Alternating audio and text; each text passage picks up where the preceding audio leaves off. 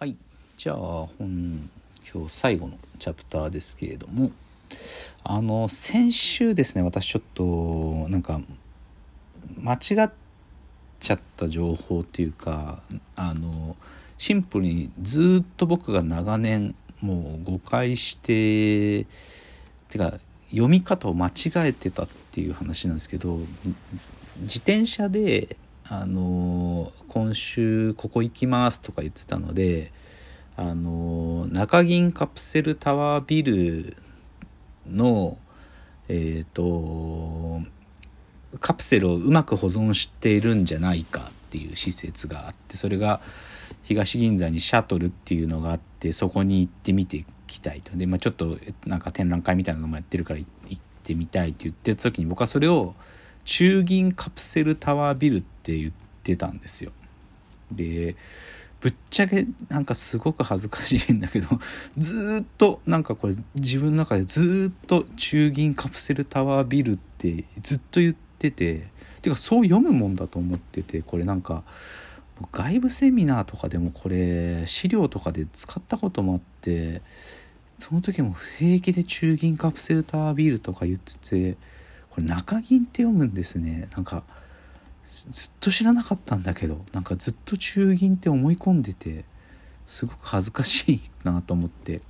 でもまあその中銀カプセルタワービルのあのカプセル。でもこれねすごくいい取り組みでなんかそのカプセル単位で保存のやつに手を挙げたのが2 3 0ぐらいなんかそういう団体とかいろいろあってそのいろんな保存の仕方で取っといてるっていうからすごくなんかねその黒川紀章のなんかこの時の設計思想をなんかうまく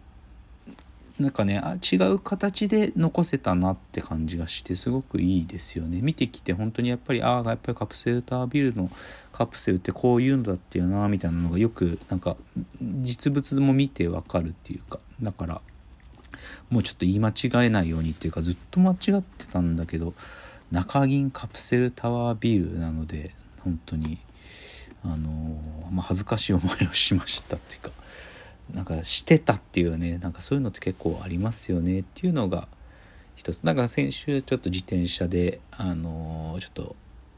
まあ自転車に乗りに行ったついでに見に行ったのがこれでしたと、まあ、ちょっと最近忙しくて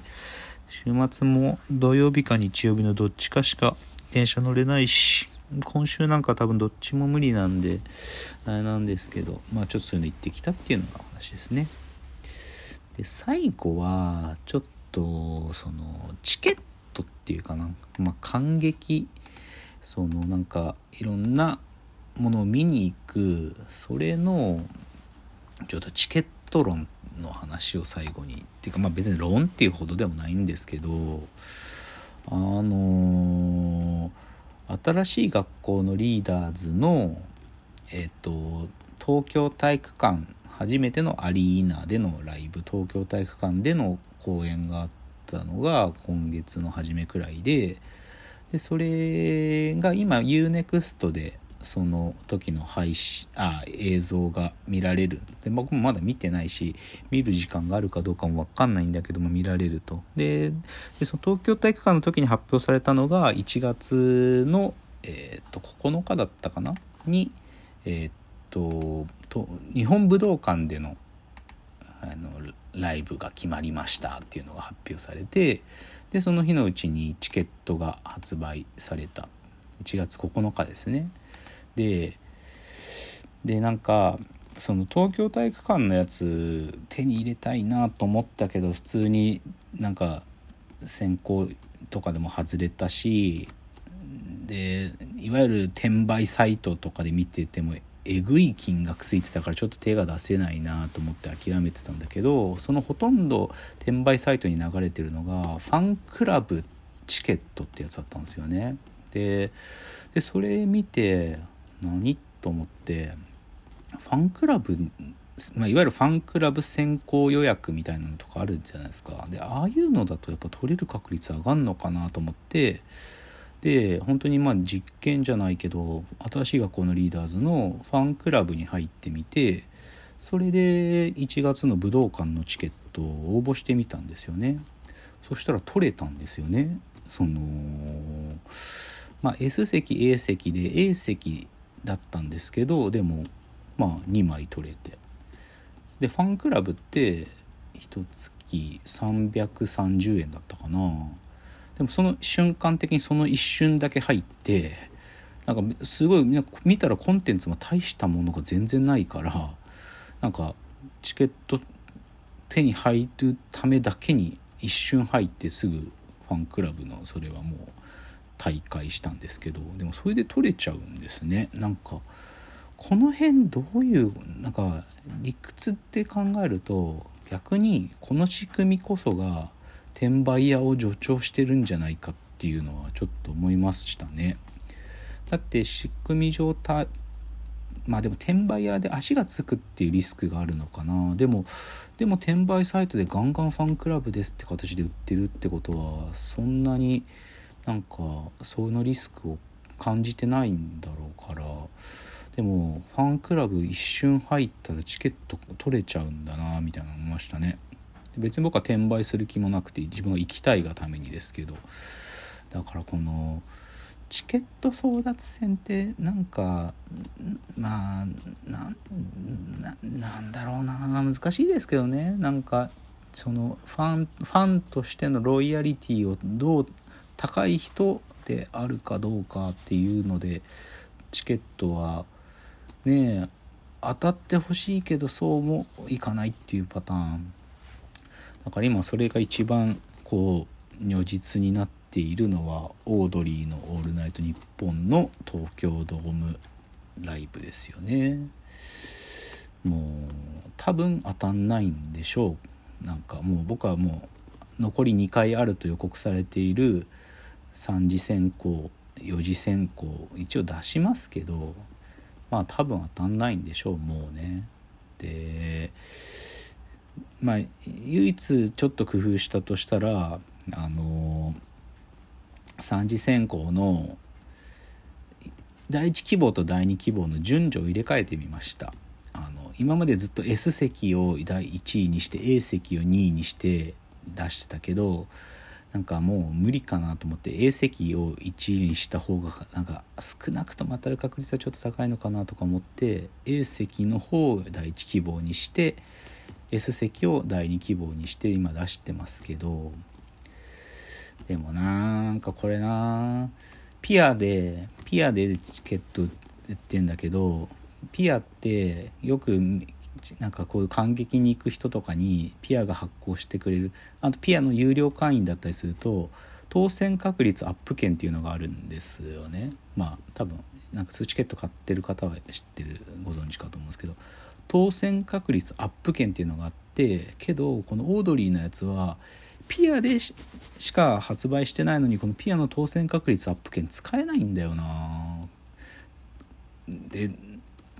じゃあ何のために俺はピアの有料会員になってるんだとかそういうこと結構考えますよね。なんかね。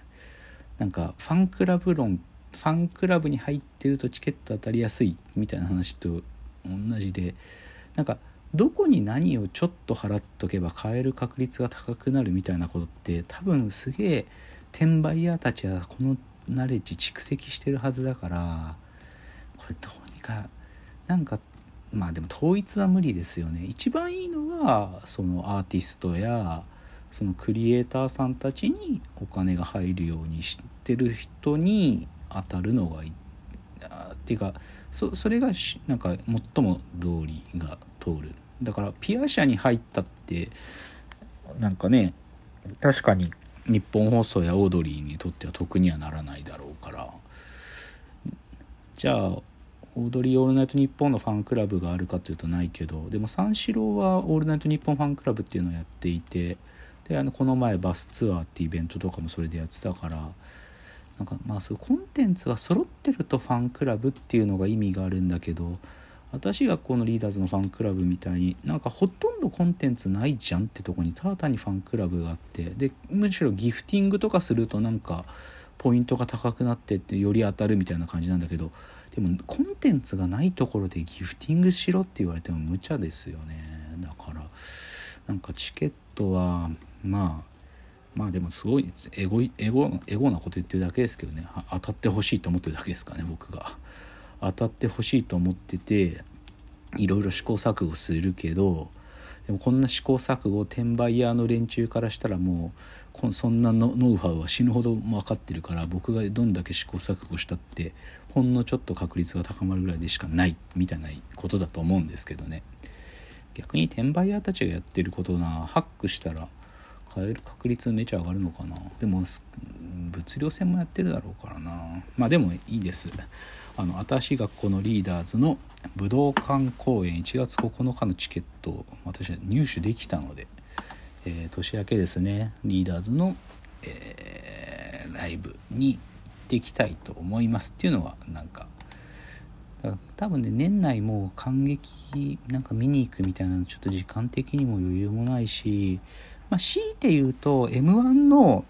m 1のえー、っとあれですね敗者復活が新宿うちのすぐそばでやるんですよ。新宿住友ビューでやるからそれとかは僕吉本のファニーオンラインの会員だしチケット取れそうだから全然行ってもいいけどなとか思ってますけどね。近くだし。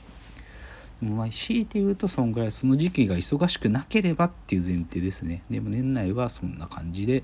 年明けは少しそういう感激のやつが何個かもう決めてるのがあるんでそれを見に行くという感じじゃないでしょうか。じゃあ今日はですね、あの祝日お休みの日だったので、少し短めですが、また来週はですね、深谷さんと一緒に、えーと、お送りしたいと思います。では本日はここまでわーわー言うております。お時間です。さよなら。